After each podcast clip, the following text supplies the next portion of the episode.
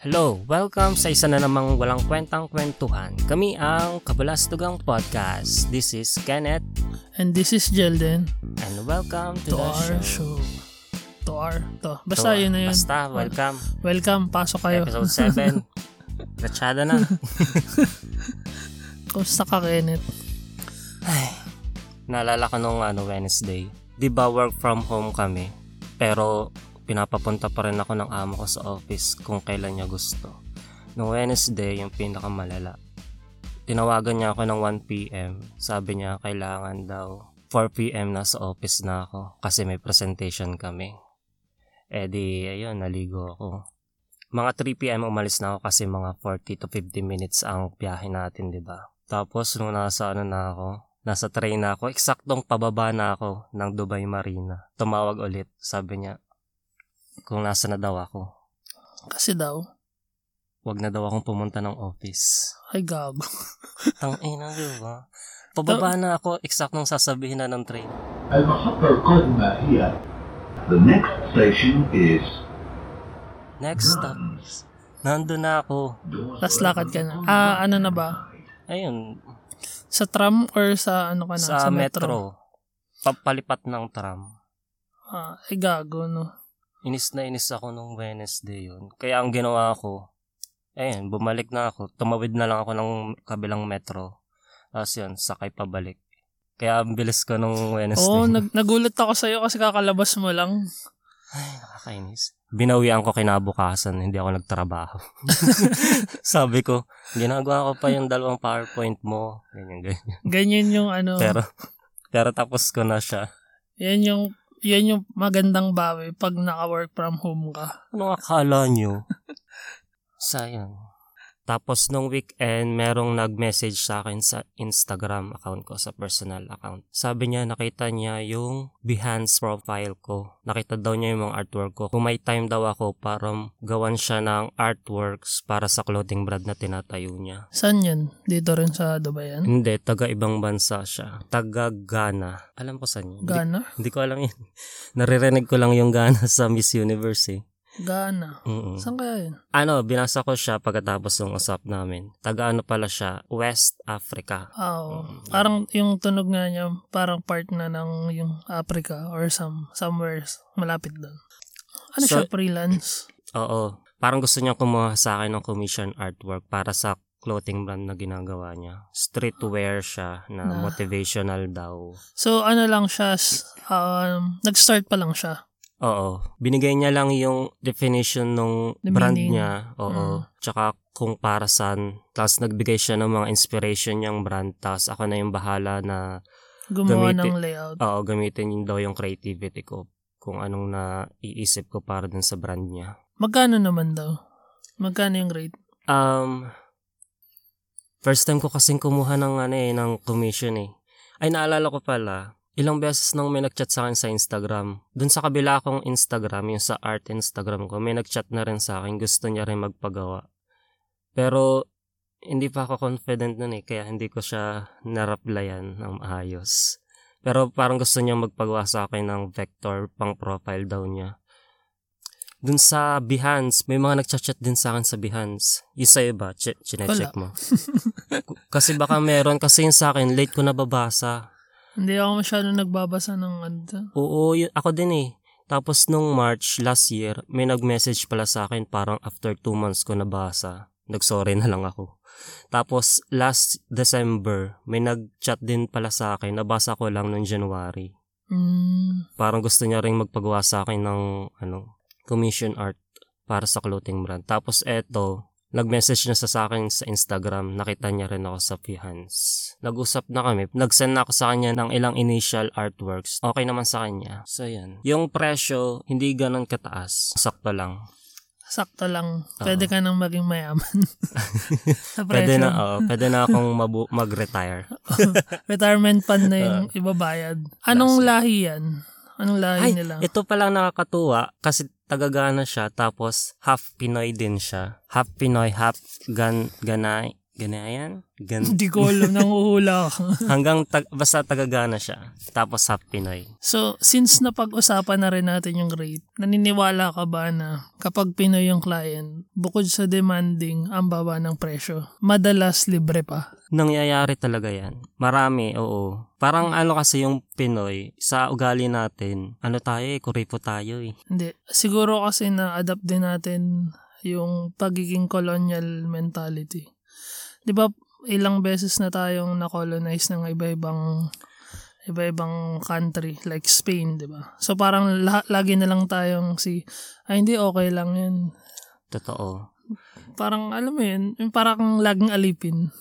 Mm, parang nasanay tayo ng okay lang, sige pa rin na lang yung gawa ko. Wala nang value yung art na ginagawa mo dahil doon. Parang, nangyayari yan Hmm. sadly. Pero napapansin ko medyo nababago-bago na rin naman. Paunti-unti. Lalo na yung mga generation ngayon, parang di na sila pumapayag na walang kapalit yung ginagawa nila. na parang yun lang yung ibabayad mo. Oo, di ba nga ang dami na ngayon nag-start ng kani-kanilang business kahit bata pa sila. Kahit mga student, nagumagawa na sila ng online business nila. So maganda din naman.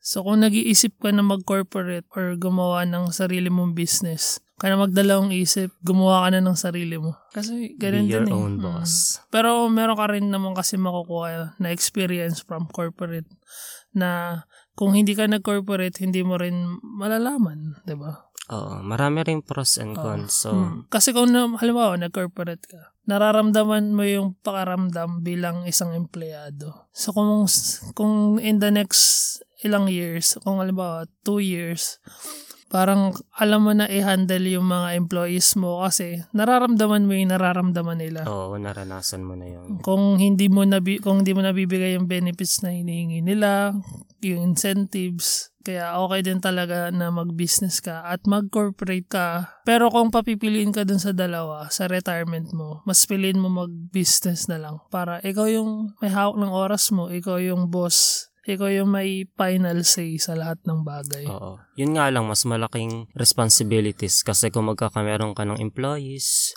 kailangan mo rin silang i-manage.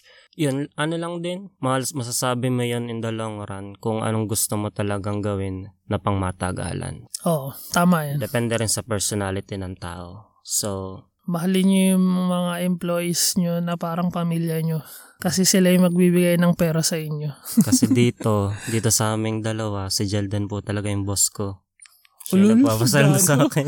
Gago. Hindi. boss, Ano? sa Majer, totoo lang, ang, Majer.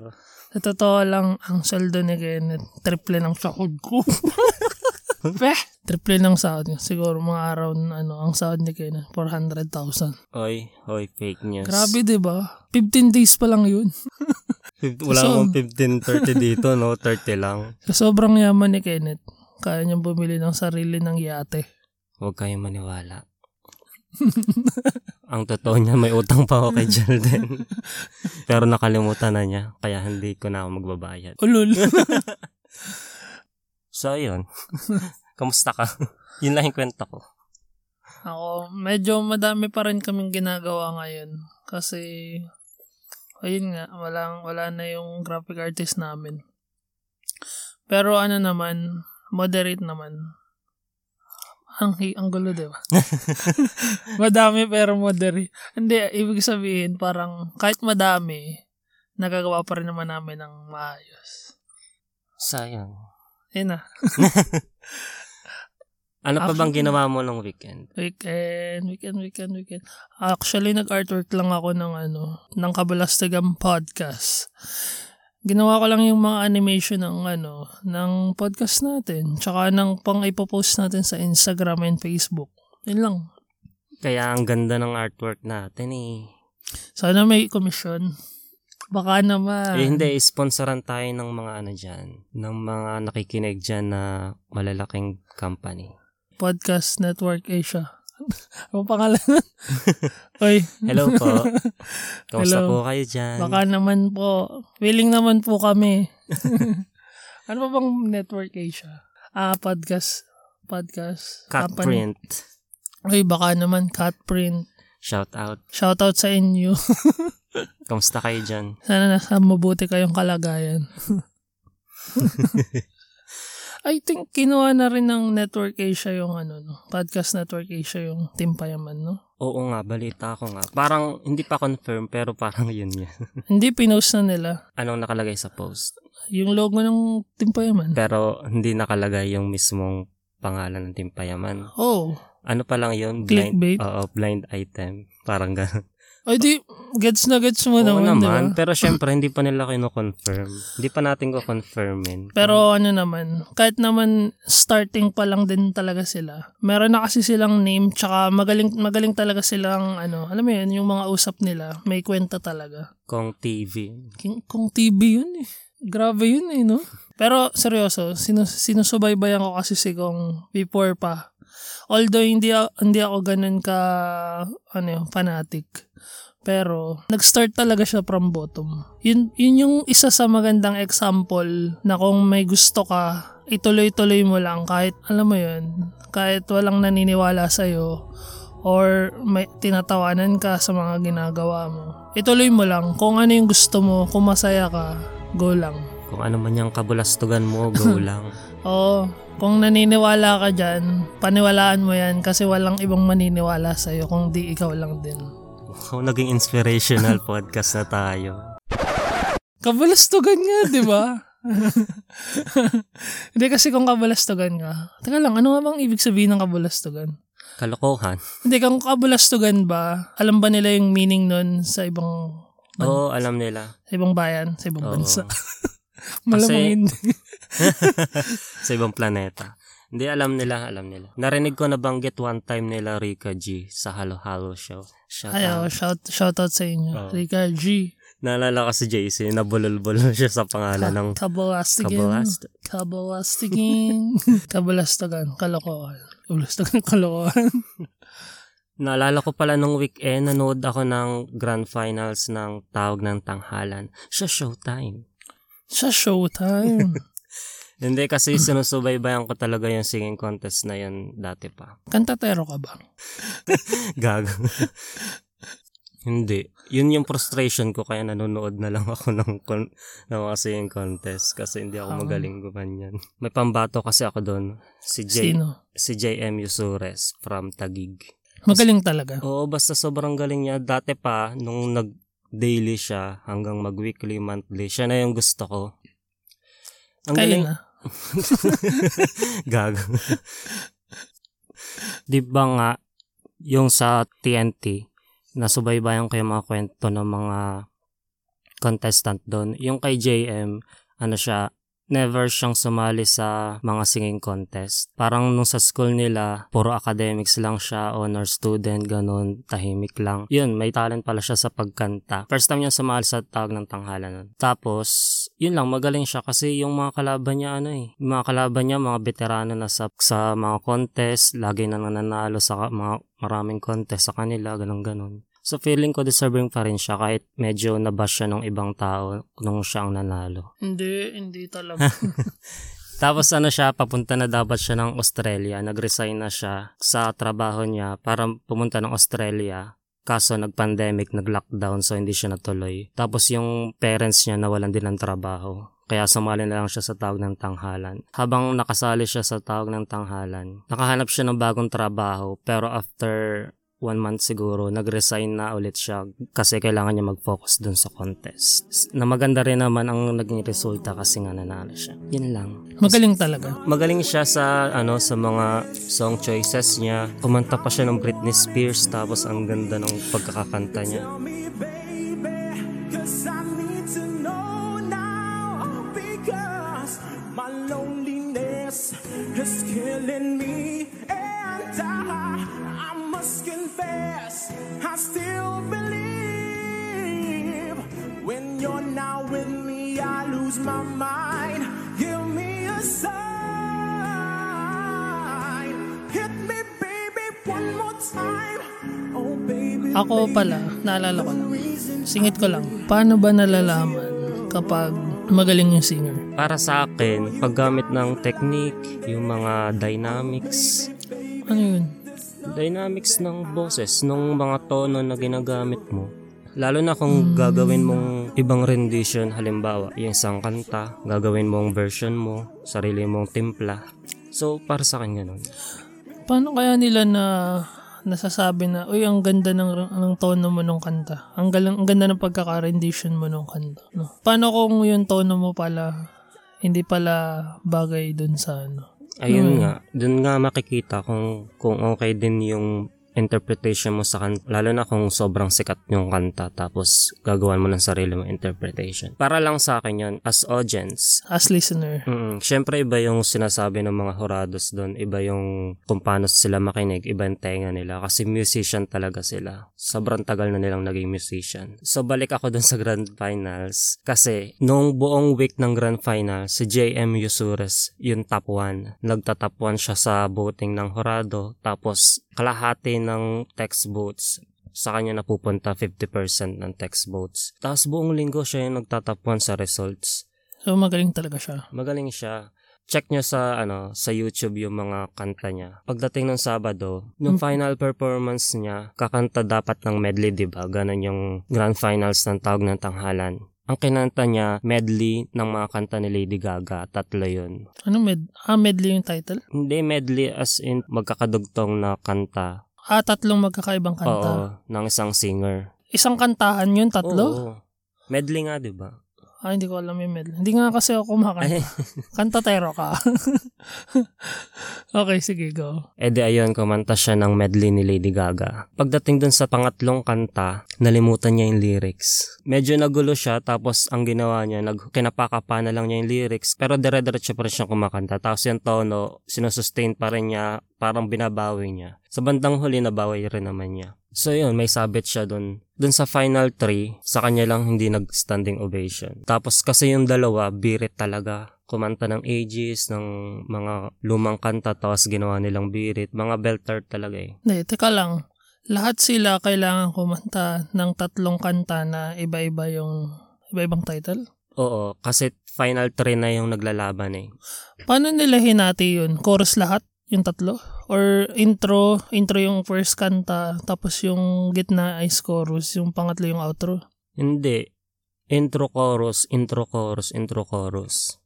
Mm, okay. Parang ngayon lang ako nakarinig nun. Medley? Oo, oh, ngayon lang. Yung Okay. pag mga ganyan na labanan, Ah, kakanta kayo okay. ng magkakaiba. Hindi ko alam yun, na may ganun. Oo, ganun sa grand finals ng tawag ng tanghalan.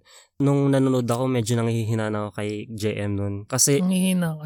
nanghihina na parang ano, parang Pan- di na siya Panatik mananalo. na panatik ka. Totoo. Kasi nasubaybayan yung laban nila eh, simula day one. Wala, feeling ko hindi na siya mananalo. Pagdating ng results, siya pa yung nanalo.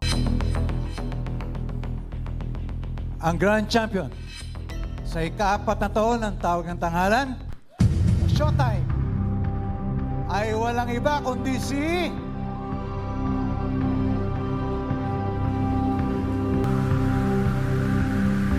JM Yosures!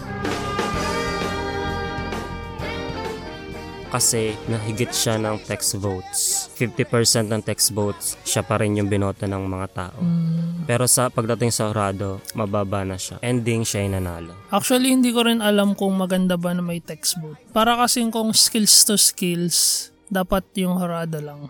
Pero kung yung may fans ka, paano kung artista yung lumaban yun? 'Di ba? Tapos, halimbawa, sobrang galing kumanta ni Daniel Padilla, tapos, o kaya kung sino man. Tapos, sumali siya doon. Tapos, laging top, natatalo niya yung iba tao, kasi malakas siya sa tao. Kasi nga, artista siya. Mm, oo. May possibility na ganun. Pero, ang sa tingin ko naman, nagkakamero ng text votes para maisalang na agad kung kagaga, kung kakagaga, ka- ku- kung kakagatin ba siya ng masa, kung susuportahan ba siya ng mga tao, kung sakali magproproduce siya ng album, halimbawa, one day. Dun siguro nila tinitingnan kung pwede ba talaga siyang ilabas as ano, money-making na album or performer. Tapos, nagkameron lang naman ng text votes pagdating ng grand finals. All throughout the competition, Wala. Horados lang naman. Parang technicals talaga yung tinitingnan nila. Mm, pero yung ano, yung text boats, pwede yan ano, unlimited isang tao. Ay, hindi. Isang text, isang sim per round. Ah, pwede na rin. Pwede na. So, parang ano, naliwanagan na rin ako na possible nga na mal- mal- malaano na siya. Medyo- Magaling na siya. Oo, medyo may fairness din. Pero kung walang text votes, kung hindi siya binoto ng masa, Talo siya. third lang siya. Ano kayong mangyayari doon sa mga second at saka sa third? Wala. Feeling ko meron pa rin karera yan. Kasi sobrang galing din naman nila eh. Sa bagay. Yung, yung nag-first runner-up, galing lang siya sa wild card. Natalo na siya ng semis. Tapos, pagdating ng wild card, siya ay nanalo. Tapos, nag-first pa siya. Actually, maraming ano, nagwa-wildcard na sila pa yung nagcha-champion. Naalala ko rin kasi yung sa Showtime before, yung XB. Ay, oo, sila yung nanalo, no? Oo, Oh, first fro- from, season. From, ano, from wildcard to champion. Eric Santos. Ay, yung I believe.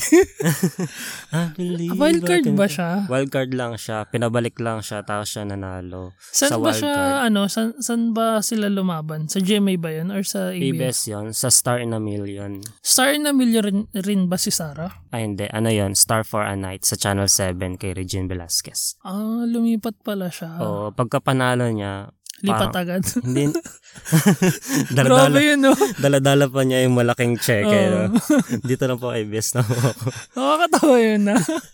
Hindi, after siguro ng ilang buwan din siguro, or weeks, lumipat agad siya sa ASAP. Bakit kaya? ano? Siguro fanatic din talaga. Pero alam ko wala na siya sa ABS ah. Parang alam ko wala na siya sa ABS, di ba? Si Sarah. Parang hindi pa siya uli lumalabas sa ASAP, pero hindi pa confirm kung umalis na ba talaga or ano. Mhm.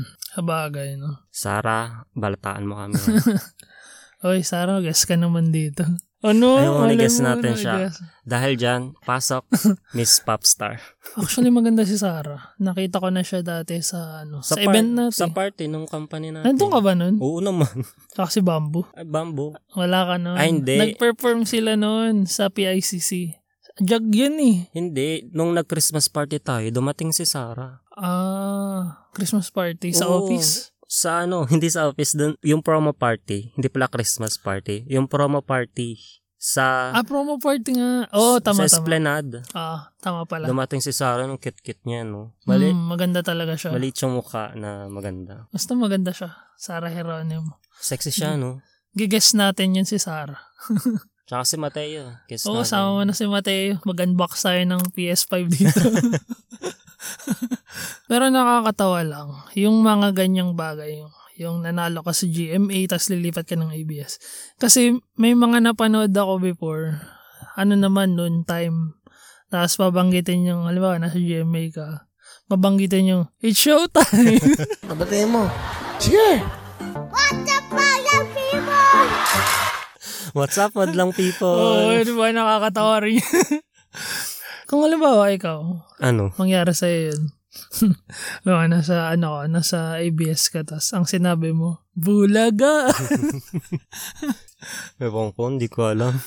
Ikaw ba, hindi ka ba fan ng mga noon time show, mga variety show? College lang ata ako naging fan kasi wala naman kaming ginagawa masyado nun. Ano pinapanood niyo? Showtime. Mm. Kasi s- nanonood din sila ng showtime. Pag kasi dumating ka na sa point na nag-work ka na, parang nawawalan ka na ng interest sa mga ganung bagay. Ako, ako lang pala. Nawawalan, nawalan na ako ng interest sa ganung bagay. Hindi na rin ako nanonood masyado ng, ano, ng mga movies. Pero meron times naman na pag talagang bird na bird na ako, nanonood pa rin naman ako. Ah, ako kasi ano, nanonood pa rin ako Showtime. PBB nga, nanonood pa rin ako ngayon eh. Dun sa PBB pala, yung isa doon si Chico. Merong isa doong housemate na niloloko siya. Tinutokso silang dalawa. Parang love team, love team. Parang ganun. Kasi sila yung magka-age. E di sinasakyan-sakyan nila. Pagkatapos ng toksuhan, kinausap niya yung isang babae na kaibigan ng tinutokso sa kanya. Sabi niya, parang ayoko hard pass, hard pass. Ayaw daw niya na i-love team siya dun sa babaeng yun. Kasi, gwapo siya. Well, may itsura siya, pero hindi naman yun ang lisensya mo para manlight ng tao. Kasi parang sinabi niya, sana doon naman sa maganda, sana doon sa matangkad. Sabi niyang ganun. Parang ako yung na-offend. Kasi bakit mo sasabihin yun? Body shaming yun. Kasi maganda naman si ate. Hindi nga siya matangkad, tapos medyo may pagka-plus size, plus size siya. Pero hindi mo dapat sabihin yun, tingin ko. Dapat siguro sinabi na lang niya ng mas magandang way. Oo. Tapos ang nangyari, iniiwas-iwasan niya yung babae. Na parang yung babae ang nagpipilit doon sa kanya. Pero Which, nagpipilit talaga which is siya. hindi. Baka na lang, nag-assume lang siya. Pero feeling ko maayos naman nila yan. Friends naman din talaga sila dati. Tingin mo ba scripted yung PBB? Sinangat ko lang. Feeling ko hindi. Feeling ko yung mga mangyayari. Yung pagpa-partner-partner dito, yung pagsasamahin sa task si ganito, yun scripted yun. Pero yung mga reaction nila, yung mga extra ang nangyayari, yun yung hindi. Sinabi na rin naman ni Nonong yun sa, sa The Cool Pals nung nap- sa mga ilang episodes nila sa podcast. Sinabi na rin naman niya yun kasi galing rin siya dun eh sa PBB. Hmm. Nabanggit din ni Will yun eh. Pero kasi si Will Dasovich, di ba? Oo. Nag-PBB din siya. Sabi niya, maraming nangyayari sa bahay na nakakat. Oo, at saka marami na parang dinadagdagan lang ng music para mag-iba yung mood. Halimbawa, nagbibiroan lang kayo. Dadagdagan nila ng dung dung dung. Iba yung na biro, yung feeling, no? parang naging seryoso. Kasi one time, pala, merong nag-viral sa Twitter, dito rin sa season ng, ng PBB na to. Parang sinabihan ni nung isang lalaki, yung housemate niyang babae na, ang dumi mo kasi, sabi niyang ganun. Hindi daw kasi naliligo tong batang tong babaeng to eh. Kasi wala daw silang tubig lagi dun sa probinsya nila. Eh itong isang lalaki, privilege, mayaman, laging may yun, malinis sa katawan. Parang yung nag-viral. Clip lang yon galing sa live. Tapos, sabi nung lalaki, pinag-uusapan ka namin, hindi ka kasi naliligo. Parang ganun. At tapos, ano na yan? Normal conversation. Oo, tapos sabi nung babae, okay lang, sanay na ako. Tapos sabi nung lalaki, sa bagay, madumi ka nga pala. Tapos, ang ginawa nung lalaki, meron kasing tuwalya sa ulo itong babae, itong batang to. Tapos, ang ginawa niya, nagpunas siya ng kamay dun sa tuwalya nung nasa ulo niya. Kasi madumi siya. Pamahiran Gi- siya. o, ginawang, ginawang basahan. Basahan pala si ate. Tapos yun, parang ang pangit ng dating sa social media. Pero, Pero nung nilabas na siya sa episode, parang nagbibiroan lang pala talaga sila. um, ano talaga eh, yung social media, sobrang manipulative niya, no? Oo. Tapos yung pagdadagdag ng, yung sinabi mo nga, pagdadagdag ng mga sound effect, parang nakakadala. Alam mo yun? Panakong cut naman pala yun. Kinakat Oo. naman pala yung video. Madami, madami. Manipulative social Sobrang media, manipulative. entertainment media. Ano kayang nararamdaman na nagre-review ng lumalabas sa mga Facebook? Di ba merong documentary na nire-review niya muna yung mga lumalabas. Tapos yung mga sobrang, sobrang patayan, ganto, binablock niya. Ano nga yun? Di ba may documentary sa Netflix yun? Hindi ko alam kung saan ko napanood yun eh. Mm, Pero may ganun, may ganun. Alam ko, May sa, ganong trabaho, no? Mm, per country ata may ganun. Filter sila. Oo. Pinapanood nila yung mga ina-upload na video sa mga platform. Platform. Ang isa pang naalala ko yung Don't Pack with Cats. Oo, napanood mo na yun? Hindi ba? Ay, ang ganda pero, nun. ah, pero, parang maganda nga. Panoodin mo, maganda yun. Si, hinanap talaga nila yung ano, no. Nahuli ba nila yun? Ay, hindi, saka na lang. Papanoodin ko na lang. Panoodin mo. Ah, maganda yan. Pero, ewan ko lang ah. Wala lang. Gusto kong sabihin. so, ayun, next topic tayo. خمسة أربعة ثلاثة اثنان واحد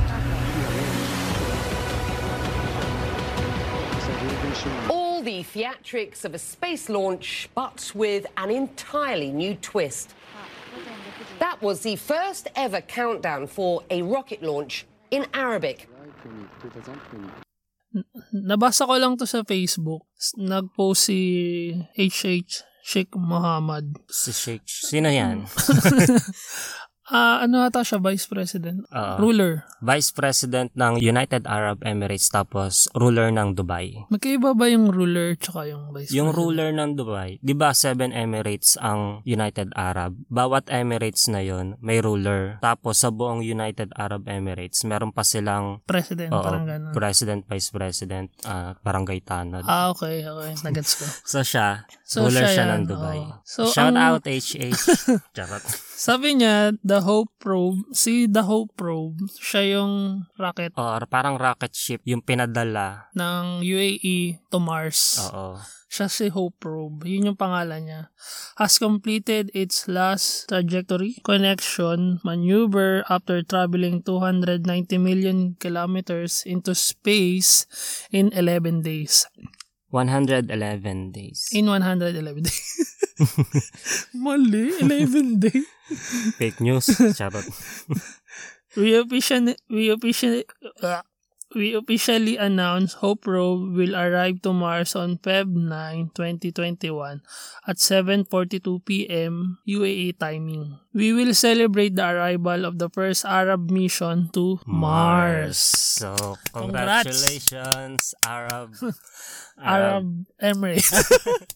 Congratulations. Congratulations Sa kasi ano to eh. Milestone. Parang, oh, milestone sa history nila na maka- nakapagpadala na sila ng Spaceship. spaceship dun sa Mars, sa Oh. Red Planet, sa pinaka-famous na Red Planet. At sakto lang kasi last two episodes pinag-usapan natin yung pagpunta sa Mars. Hmm, Oo nga eh. Tapos ngayon, ano na. Lahat pala yung nakisabay na lalan. tayo dun.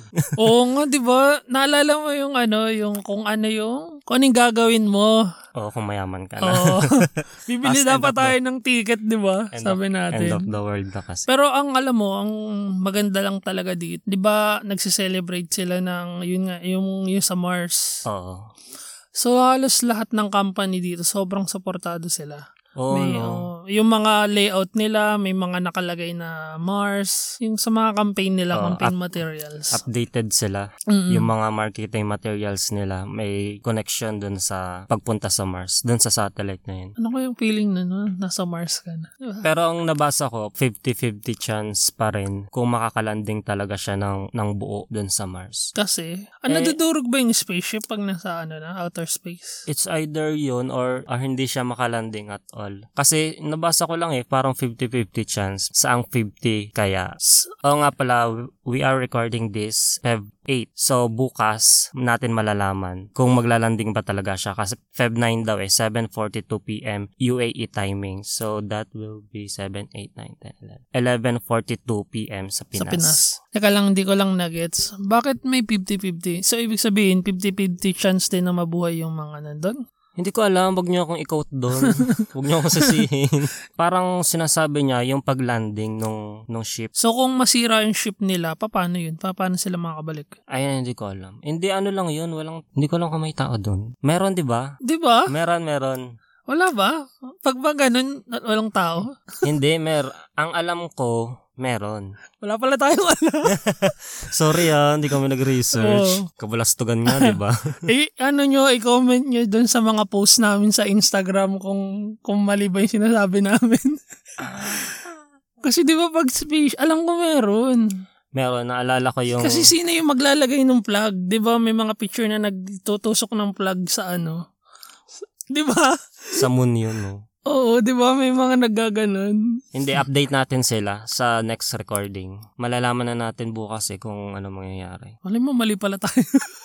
Tapos ano pala, no, yung binabasa natin di pala totoo. Pero parang hindi naman. Tapos iniisip ko lang, bakit kung meron ng ibang nakagawa doon, ba't hindi na lang nila itanong? Uy, pa- paano ba mag-landing? yung saktong-sakto ah. Ayan, kung makakapunta kayo sa ano, sa internet nyo, punta kayo sa emiratesmarsmission.ae. E. Makikita nyo yung live, ano ba to?